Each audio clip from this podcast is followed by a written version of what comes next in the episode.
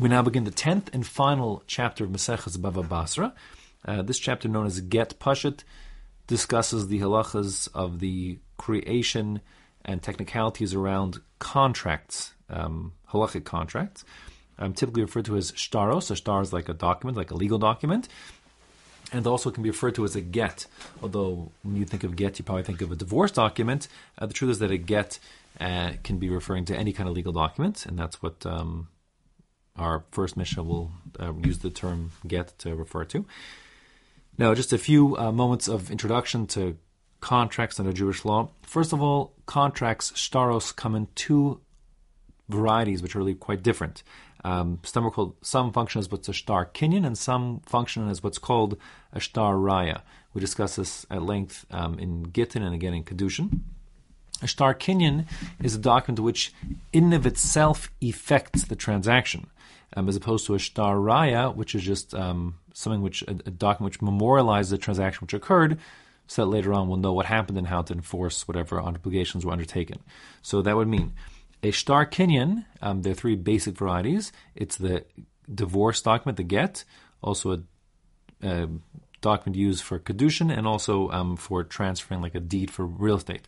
So in those contracts, it's the document itself being uh, that affects the the transaction. So most familiar to us is the the get for divorce, um, the get shichrur. So excuse me, the the the get of um, of, of severance of a, a marriage, um, get krisus. So how that works, of course, is that when a man wants to divorce his wife, he gives her the get, and her receiving of the get itself is what makes her divorced. Yes, the get says she's, you know, no longer his wife and free to go, but the point is what effects that her no longer being married to him is receiving the piece of paper. Okay? Um, similarly, um, a person could marry a woman um, not just with um, kesef and bia, like giving a, a, a, ring or something a value to effect the kedushin. He could actually give her a piece of paper uh, that says, by accepting this piece of paper, you are um, you're married to me, and her accepting the piece of paper now effects um, the marriage. And finally, you can have a transfer, like we discussed in the previous program about transferring, say, um, land. So the deed, you could say, "This I'm writing on the document. You know, this my field now belongs to you." When you receive that document, um, that could that in and of itself would transfer ownership, um, just as it would if you would give me money or you do some kind of you know chazakas and proprietary act on the field. So let's call the uh, shtar kinyan. Then you have a shtar raya. A shtar raya is that the legal event, the transaction has occurred independent of the documentation, but the documentation memorializes what happened so we can enforce later on. In other words, you want to borrow 100 bucks from me, so I give you 100 bucks in front of two witnesses. Now you owe me $100 in return. Period. I don't have to draft a contract if I don't want to. Same goes for selling my car. I can sell you my car. We do the formal kinyanim technicalities. The car becomes yours, and no contract required. But if I want to collect on my loan, I might want to have a contract drafted to memorialize, to record um, the details of the loan, when it happened, and the terms of repayment, and so on. Um, and that way I could enforce it in a. So that's called a shtar raya uh, document that's for later evidencing what happened. Of course, every shtar kinyan also, in retrospect, becomes a shtar raya, meaning once a woman receives her get, now she can she can um, uh, prove she's divorced by presenting her get to the Besdin, and same goes if you're talking about a deed to a property and the like. Okay, now, all contracts um, to be effective uh, require edus. Edus means two uh, witnesses, uh, legal uh, witnesses. Now, um, normally the halacha is that for something to be edus testimony, uh, it needs to be done uh, delivered orally, um, meaning it has to be spoken out because the pasuk says al pi shnaim edim by the through the mouths, if you will, of the two witnesses. Um, so you need to have actual talking going on. But an exception to that rule, and according to most Rishonim, an exception on a Doraisa level, is a contract which has two signatures of two witnesses that will be binding as edus as if it were testimony, although it's written down. Meaning, although normally they can't deliver written testimony, that would be binding. Here, uh, in terms of signing on a contract, it is indeed uh, binding if you'll come back to Maseches Gittin, there was a big discussion. Um, what is the uh, what empowers? There, you need edus for sure for giving over the get, no doubt about it. Um, but there was a involved discussion if it's Ede Mesira or if it's Ede Chasima, if it's witnessing the handing of the contract over or, or witnesses on the contract, which are the essential um, empowering witnesses. But that's beyond the topic of what we have today. Now, I mean, our discussion this moment here, I don't discuss that right now. Now, um, the contract itself can be written in any language um, that you want. Typically, be written either in the language of the mischayev, the person who's undertaking the obligation. So, you know, the woman who's getting married, it would be in her language, or the man who's taking the loan, um, it would be done in his language, etc. Um, but it could be done in the language of the of the edim, so meaning that neither lender nor borrower speak Chinese, but the two witnesses do speak Chinese, so the contract could be written in Chinese, and they could sign that. That's also totally fine. There are a variety of other halachas um, that pertain to how to properly draft a contract. Many will be discussed in the Mishnayos in front of us here.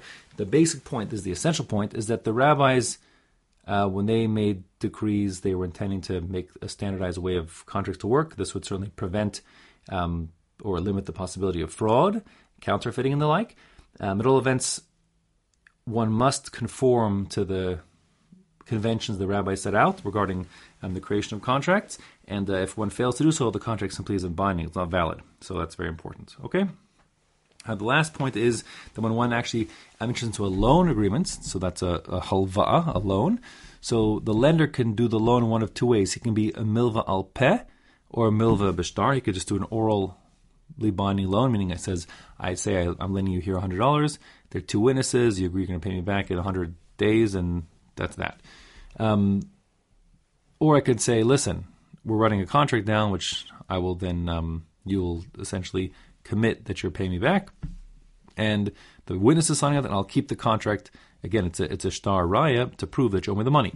Um, there's obviously an advantage, an obvious advantage to having um, a written contract as opposed to a verbal agreement, a, a alpeh. That, uh, and that is that um, if I need to enforce the loan, so first of all, finding the witnesses could be difficult. Maybe they're going to be dead or something. Whereas, of course, if I have a contract, it will um, persist regardless of what happens to the witnesses.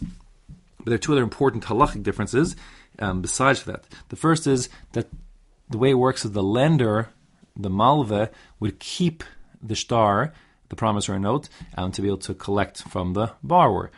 Now, the basic assumption is so long as he has that um, note in his hand, we assume it has not been repaid. The loan hasn't been repaid. So if he goes to Bezdin and he says, you know, uh, Mr. Reuven says Shimon owes him money, and Reuven has the IOU in his hand, the star. So then, even if Shimon says I paid you back, we don't believe him. In contrast, um, if it's just a, a peh, if it's a verbal agreement with no contract, so then even if we have witnesses that confirm that Shimon borrowed the money, if Shimon claims he repaid it, Reuven can't collect a second time.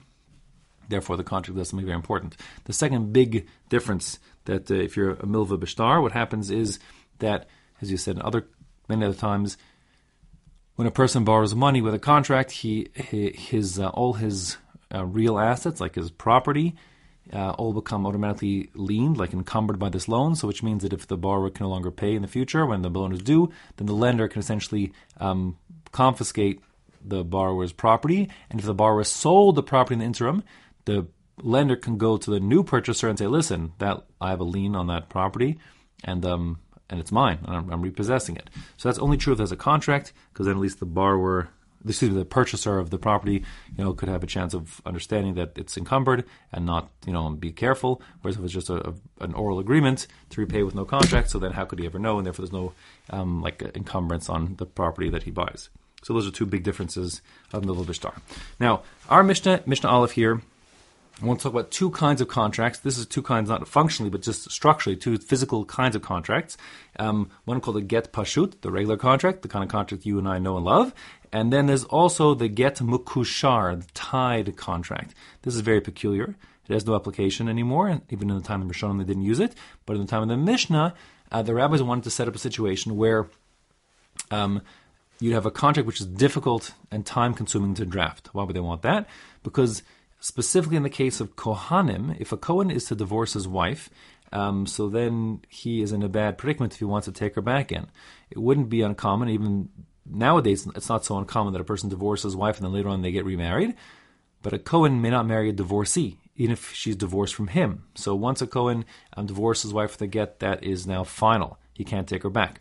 So since Chazal thought that the Kohanim were quite impetuous, uh, and they wanted to sort of slow down the process of divorcing, um, so that the Kohen could sort of um, you know think things over and change his mind, and then therefore Chazal could sort of salvage that that that family.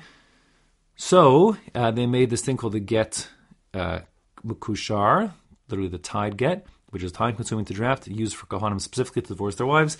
Um, and that way, you know, the process will take longer, and you have to, you'll see, you need to have three witnesses for it and that kind of thing. So while it's dragging out to put together, the hope was that the Kohen would rethink things and actually decide not to divorce his wife after all. Since the rabbis authorized the get mukushar for the divorce of Kohanim to their wives, they basically said, okay, that's sort of a legal structure for a contract in any in any use, the get mukushar. And again, it stopped being used a long time ago, so there's no halakha application whatsoever to this Mishnah in truth. Um, basically, the, the get mukushar part of it for sure.